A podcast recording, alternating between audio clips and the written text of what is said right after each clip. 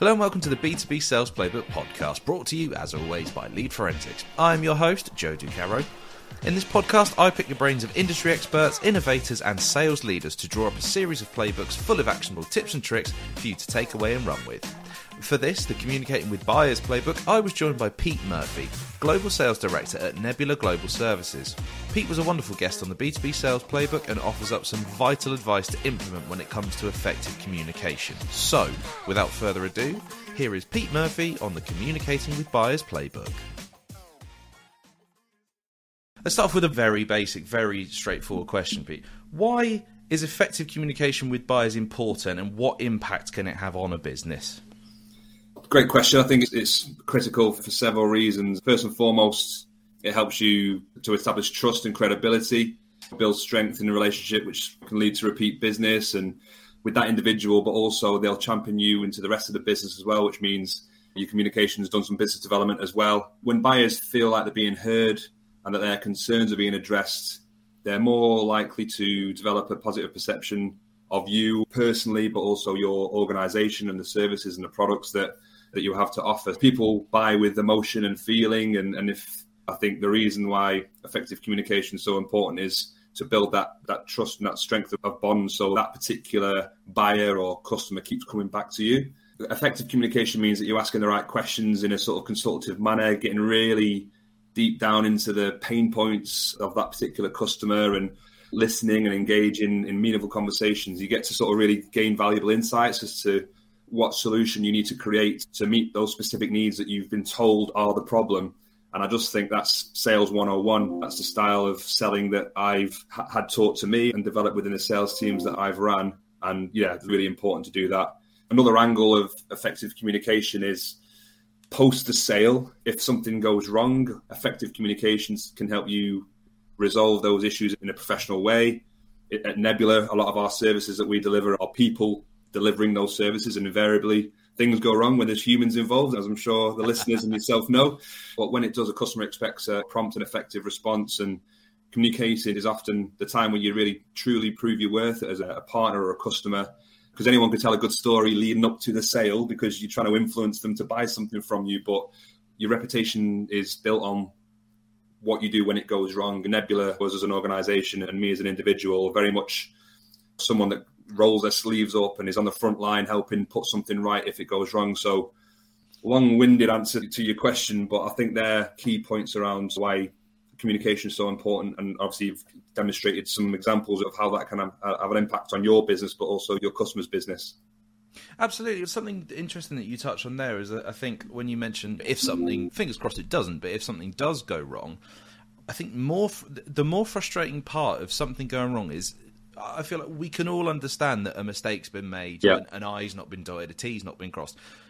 But if you're not told what's going on at relevant and appropriate moments, if you aren't being given that information of, okay, is my problem being resolved? That's when the real frustration sets in, I think. Yeah, I think customers assume that silence means something's wrong. And in my industry, where it's a very service led industry and in technology, it's good to almost over communicate because all customers and end clients want to know is what the latest is. And even if the latest isn't the final destination or the good news that they want, to allow them to just be at least armed with the truth and the latest truth is most important. So you're totally right. Now, something you did touch on as well was about building trust and people buying through emotions. It's a theme that has come up pretty much on every podcast I've ever done for Lead Forensics. Yeah, I'm so, sure it has. That shows how important it is. exactly. So, what in your mind are there some strategies for building that sort of trust, that credibility? Yeah, I think there's a few things. I think active listening is something that is probably undervalued. A lot of the sales meetings that I've been in the past, and I've done it myself as well.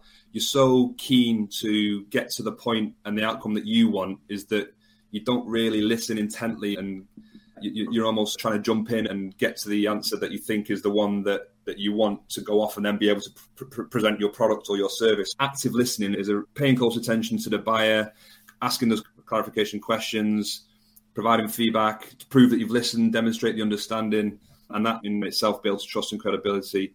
Responsiveness. So again, I'm very thorough when it comes to if I've had a call like this or a face to face meeting and I've had actions, responsiveness and following up. I think that really proves and shows your customer how valued they are and how much you want to do business with them. So whether that's an email, a phone call, another follow up session, that just shows reliability and, and attention, attentiveness to, to, to them as a potential customer. And another sort of strategy that, that we do we use quite well at, at Nebula is, is using personalized communication we might end up talking about sort of automation and things like that within this podcast because it's a really interesting subject that is on my mind and on Nebula's mind a lot. And transparency as well. I think that building that rapport, being open and honest, there's a lot of organizations, and since COVID, people have had a chance to really drill down into the truth of who can deliver what and how. So I think transparency is really important as well. And Another big thing that we do at Nebula, and me personally, in terms of building rapport, is spending time with your customer outside of the sort of professional environment as well. It's quite incredible what people share when they're in a place of comfort, whether it's on the golf course or in the pub or doing something social. The walls and the barriers come down a little bit. And I think that to have those conversations where the guard is dropped and they don't only share what their challenges and goals are, is that you share the same back, and that then that sort of uh, that bond strengthens when you share the good, the bad, the ugly, and leave yourself a little bit vulnerable. So that I think is important too. Absolutely. I had Mike Manzi on at the start of this year, and he was talking about exactly that. The key to what he found was winning was was showing that vulnerability. Yeah, and I really like him. By the way, I came across him about a year ago on on TikTok. I've just admitted I'm on TikTok, but I follow a lot of business and sales pages, and I actually uh, came across him a while ago. So great guy.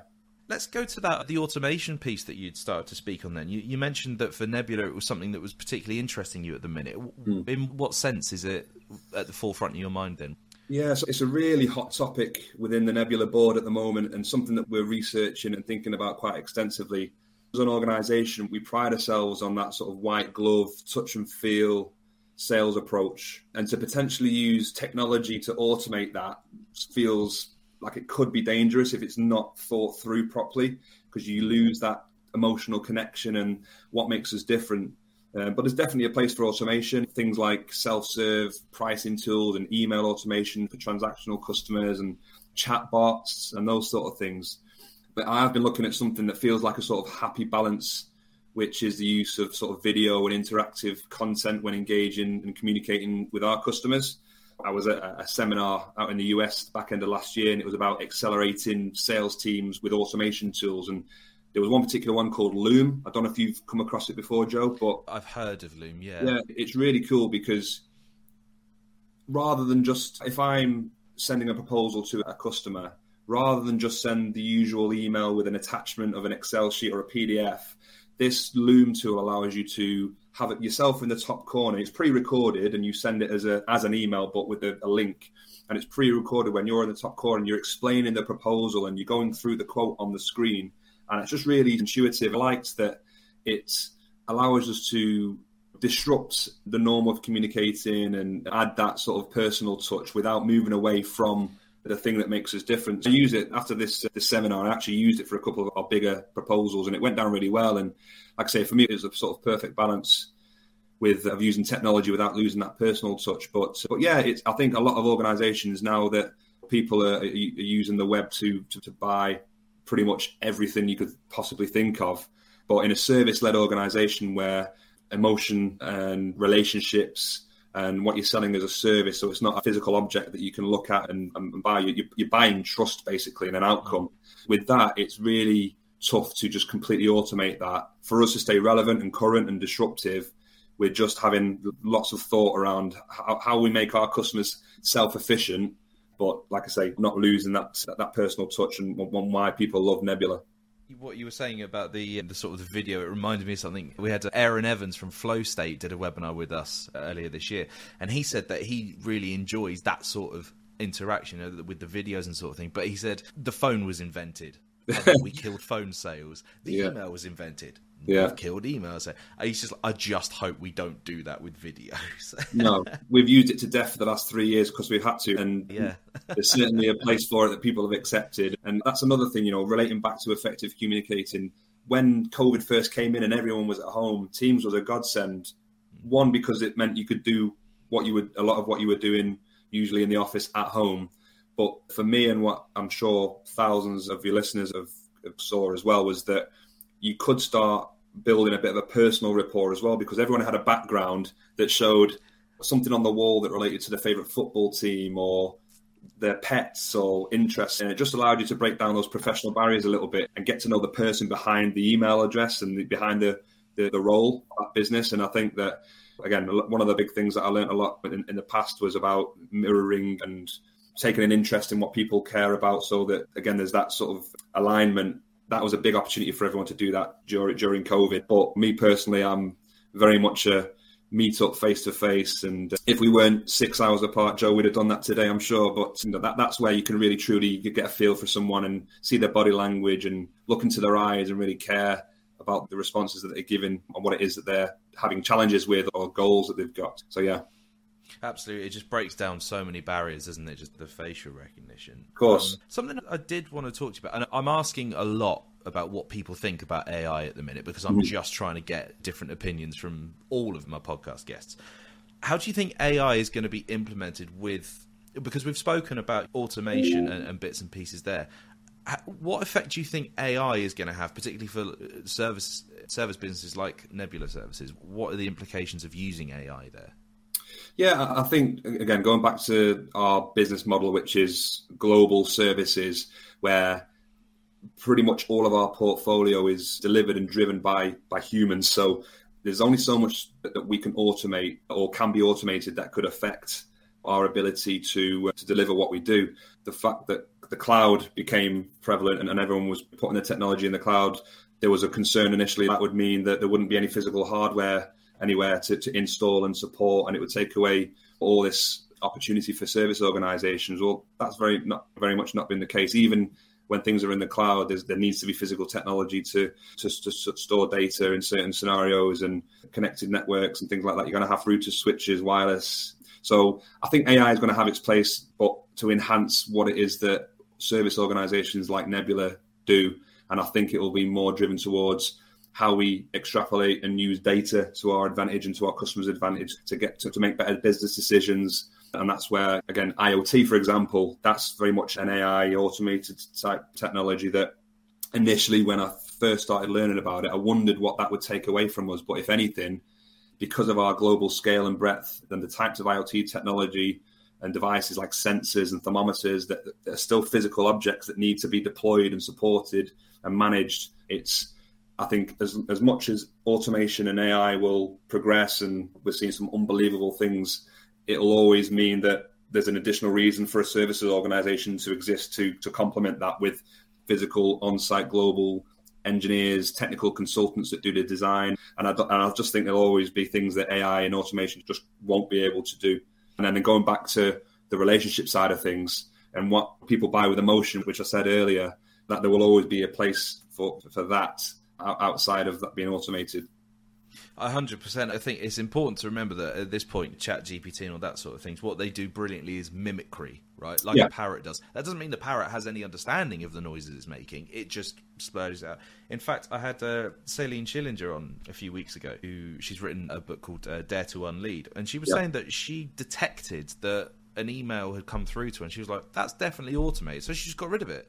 Yeah. So it just it just shows that because there was no personal touch point, it's yeah. not necessarily um, the shortcut yeah. that we might think it is. And there'll be software that'll detect if something's been regurgitated from ChatGPT. And I'm seeing it a lot on LinkedIn where people are literally they're clearly putting in a question into ChatGPT and whatever answer it spits out, they're posting that as their LinkedIn content, whether that's as an individual or as an organization. And I think people see it a mile off because, again, going back to all the things we've talked about, there isn't that human element where there's a, an emotional attachment to it, an understanding of that particular service or outcome or client's challenge. That, and again, this is why I just think that there'll be a place for it. Absolutely, it's going to make so many activities much easier to achieve. But I think it'll, whatever the data is, it'll always need finessing and having that human touch around it that shapes it in in, in an organization's language or personalizes it to, to their specific differentiator. But I'm a fan of going on there and typing in random questions just to see if it's got an answer for me. And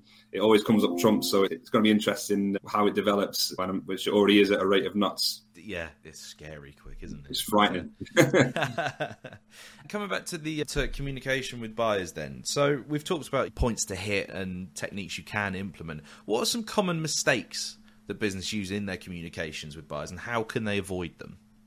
I think that casting the nets too wide and, and not tailoring any of their communication in terms of mail shots or cold calling. I think that more research needs to be done to pinpoint your territory and when you segment that territory into transactional or strategic types of customers. I think the mistake made is that if a service is relevant to each of each of the service pillar and um, the the territory, people think that it's okay just to send that blanket email out or have the same type of conversation with all of those customers. Whereas if a more strategic customer is going to have completely different challenges and aspirations and goals and need a different type of approach to to really get to the bottom of what they're trying to achieve. And I just think, yeah, that, that's a mistake that I see a lot in the industry, to be honest. So, so yeah, that would be the biggest one it just further reinforces my point about Celine about detecting the fact that it wasn't a tailored communication. It wasn't a personalized email at all. It was just no, yeah. straight in the bin. There's yeah. an opportunity that could have been extremely fruitful because obviously yeah. Celine's an author. Absolutely, and, and, this goes back to that automation piece. There was a particular tool, Loom, that I really liked. That if that was received, you know, that individual that's speaking is going to say my name, is going to reference my organization, is going to specifically address the challenge that I told them I had, and then go on to tell me what the solution to that problem is. And I know that takes more time to do and create those individual bespoke emails and, and, proposals. But I think that if you do it for the right target audience with the biggest potential return on that investment, you're just going to differentiate yourself from the competition. So that's a big reason why I think that's important too, is is to be different and not just be another supplier to your customer.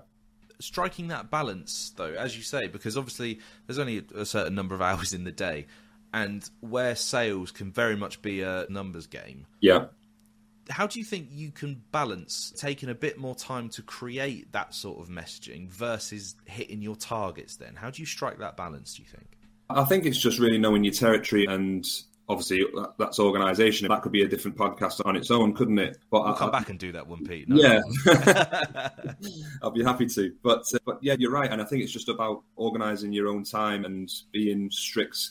That and understanding that this isn't something that you need to do. It's something that you have to do. It's some. It's. Not, I think a lot of people see planning as a necessary evil or something that's not exciting. But if you plan and use that time wisely, the time spent then following up, having conversations and meetings with that particular customer that you've done the research on, is just going to mean that your output's so much more beneficial and the, uh, the sales revenues driven from that is def- definitely going to be positively affected. Following on from that, then, having said that sales is obviously measured by the numbers and that sort of things, when it comes to measuring effectiveness of your communication to your buyers, what metrics do you think we should be paying attention to?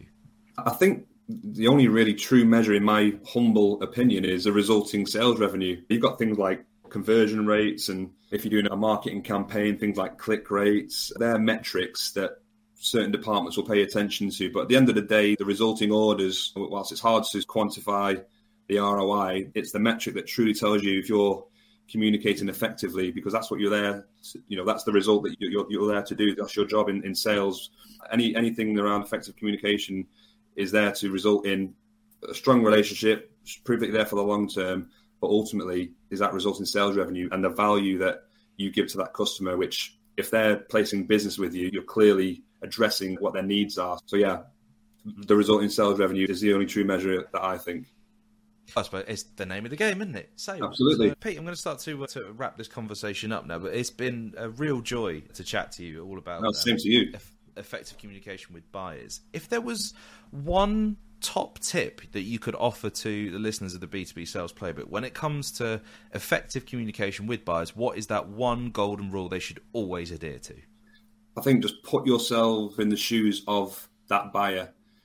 Take away what your selfish goals are, which obviously is to generate business.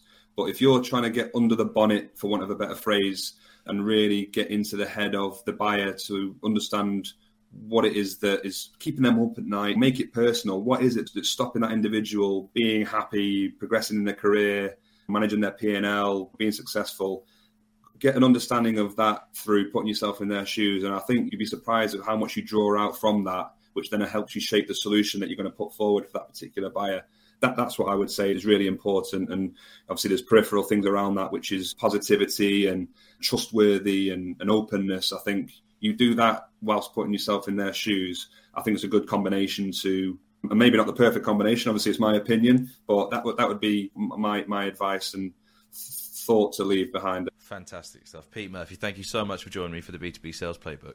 Thanks for having me, Joe. Really nice to talk to you. Well, there you go, Pete Murphy on the Communicating with Buyers Playbook. There. Here are our key takeaways. Effective communication with buyers is important for establishing trust, credibility, and repeat business. Active listening, asking the right questions, and engaging in meaningful conversations can provide valuable insights into the buyer's needs and pain points. Effective communication post sale is crucial for resolving issues and proving one's own worth as a partner or customer.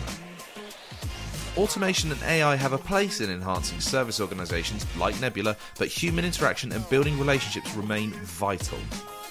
Thanks so much to Pete for joining me for this chat, and thank you for listening. Remember to subscribe to the B2B Sales Playbook podcast and give us a five star rating where possible. We'll be back next week with another excellent B2B Sales Playbook podcast.